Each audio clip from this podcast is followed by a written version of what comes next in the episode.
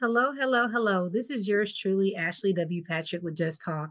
And today we have a very special guest. We have with us today Dr. Paul Denman. Dr. Paul Denman is one of my favorite people. I've been knowing him for literally too long to mention because I'll be telling him my age. um, but we actually have built this uh, connection together to work with clients and assisting them and really giving them helping them get back their power and also to rekindle love and actually invest in love with themselves with others and how that's transferable. But today we have a specific subject that we want to talk about and it's something that um, is not very clear to most um, it's clear to us because we live it and we breathe it and we it's it's our profession. But we want to make it clear what's the difference between counseling and coaching? So dr denman um, can you help us out with that? What is counseling? Well counseling what's the, what's the benefit right the, the benefit of counseling is is is that it's more therapeutic. In counseling uh, what we're dealing with uh, uh, issues of the the thought processes and how that happens you have to understand that counseling comes in when there are behaviors that are abnormal, and these behaviors um, are aberrant in that they are creating confusion in the whole process of the individual. And you, you want counseling because you need someone to help you therapeutically figure out where is it that I that my whole thought press thought processes are, are not correct, and how can I how can I correct them? Now, in order to do that, you have to have someone that can, you know, start by examining exactly what the behaviors are. And this is a long string, so I'm gonna cut it short. What thoughts brought about that behavior what perceptions brought about that thought, and in in our case, um, what is the what's a part of the person's core beliefs and and and and thoughts of core beliefs, especially that is bringing about that perception. Because you see, when you look at a at a particular thing, well, how you perceive what you're seeing? Well, how you're perceiving whatever it is coming by your your your, your five senses?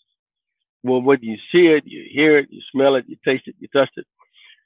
How you're going to perceive whatever that is depends upon what you believe about it. And so, uh, oftentimes with counseling, we have to go back and work with what do you believe about what you perceived, and where did that belief originate? So we start with that, and and it's a long process of getting to that. It, it's nothing that happens, you know, brief. Um, as as as opposed to coaching, and I'm gonna let you talk about about coaching, but that's what we do in counseling. Thank you, and I, I like actually how you broke that down because it really does fit directly into like the stages that you're in. I believe initially when you're really wanting to understand where you are, the what, when, how, and why, um, and really getting to the bottom of it, to the core of it, really. Not even to the bottom, I would say more to the core of the, like Dr. Denman said, the perception. Once you get that information as a coach, then I am prepared to work with you on assisting you on now what? I know mm-hmm. what it is. I know what my the perception is that that is holding me back. I know what the thing is that's causing me sleepless nights. I know what it is now. I know the what when and how. I know what things i'm responsible for that's causing me anguish and i know what others are responsible for. I i know now what. How do i activate these things that i now know into my current lifestyle? And so that's where coaching comes in that's holistic lifestyle coaching. And when I say holistic lifestyle coaching, is because what makes me different from other coaches is that I go at it a holistic approach. So I believe that with everything, it's it's a core that affects all parts of your life. When you don't have a, a, good relationship with yourself mentally, it affects your relationships with others. It affects your relationship at work. It affects your relationship with food it reflects, reflects your relationship with yourself with your parents everyone so i feel like holistically approaching whatever the challenge is by actually working with the counselor and then actually finding strategies with the coach on now what do i what tools do i use to actually live the lifestyle that reflects now what i don't want in my life and what i do mm-hmm. want to achieve mm-hmm. in my life mm-hmm.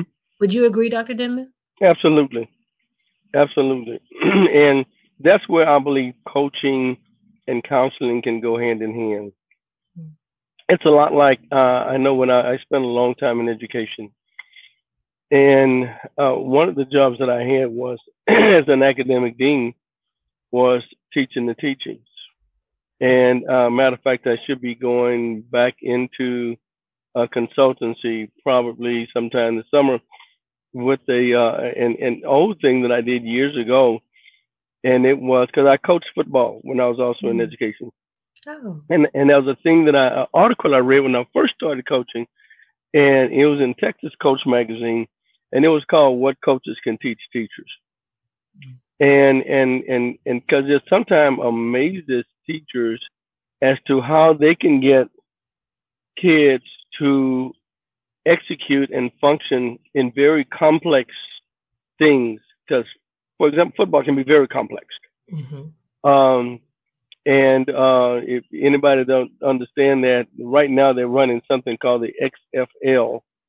Uh, and the and the good thing about it, while you're looking at the XX, XFL football league, um, it's a um, they allow you to to listen in on everything that's going on, on how the coaches are talking to the players, and sometimes some of the stuff they're saying sounds like a foreign language mixed with calculus.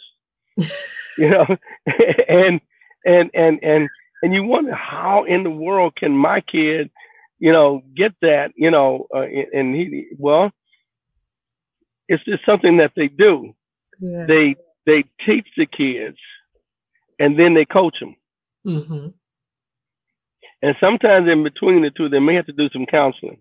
Right you know so and that's what i was teaching the teachers that that after you you teach it to them you may have to coach them mm-hmm.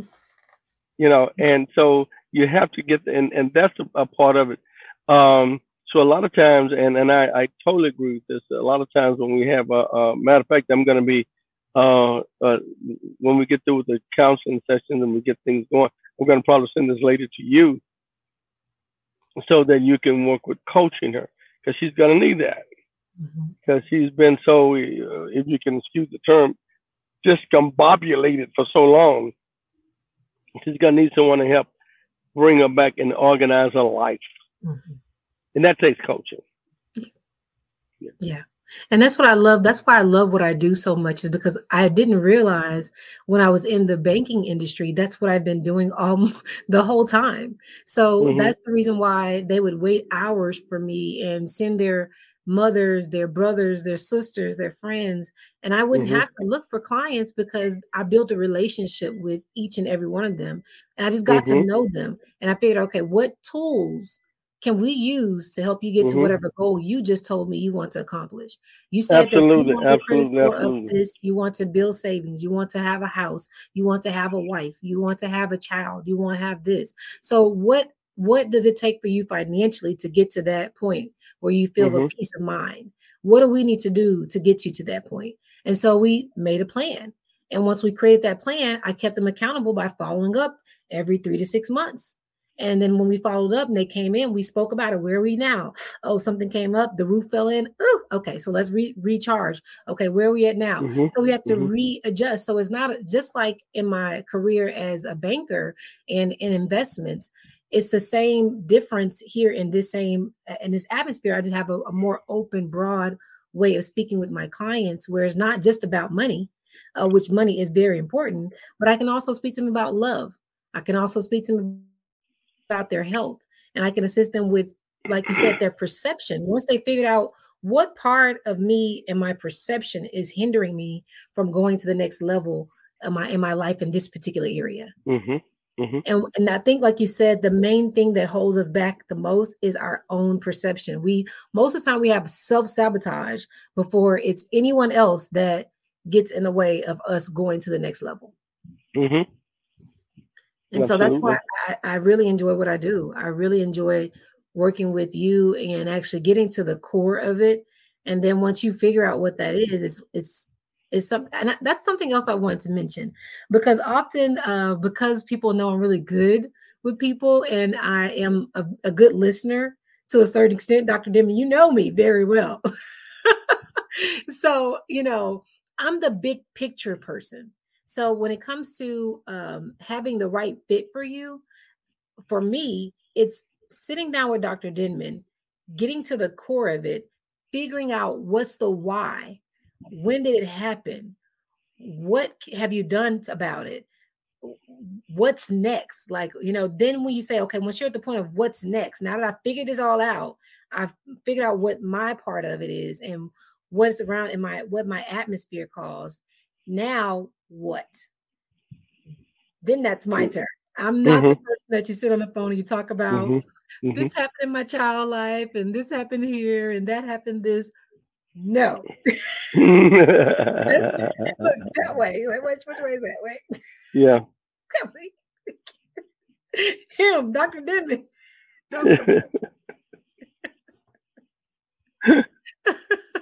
he is definitely qualified uh, to really go in depth with you. And uh, one thing I think the main thing with my clients that I like to turn over to Dr. Denman is really once we figured out, okay, we we're moving fast, we're going forward, and somewhere we hit a brick road or a brick wall, and we're like we're we stop, we're kind of getting stagnant, and we're dealing with the mm-hmm. same challenge that we were dealing with last year to a certain extent. That's where mm-hmm. I say, okay, now your coaching has turned into let's figure out is there a trigger or a trauma that's causing you to go in circles in this absolutely absolutely. Because often i notice that overachievers and successful entrepreneurs um, usually are very successful in business but when it comes to relationship relationships that's right. Yeah.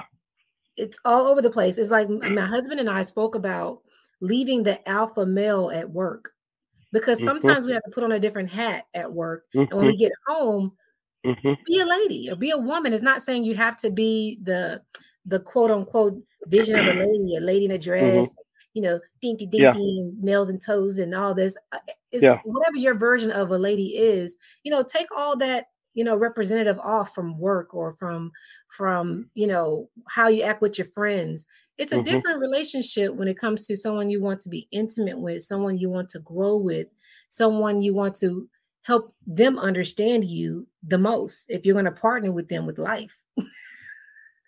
absolutely. you know, want to be as vulnerable as possible with that person, but you have to be able to take that hat off from work and put the hat on. I'm home. Mm-hmm. It, you know, sometimes you have to be a little bit of, you know, alpha a little bit, get your, you know, yeah. Yeah. In some scenarios being for me i know i had to deal with it. I know the difference the duality of it. I work mm-hmm. in the primarily male uh you know atmosphere. In the investment world is mostly caucasian males. Uh yeah. and so I, I had to you know stand my ground and, and be intelligent and also you know not lose myself. So in my free time i was just ashley and that's a different mm-hmm. person. Absolutely. Absolutely. yeah absolutely.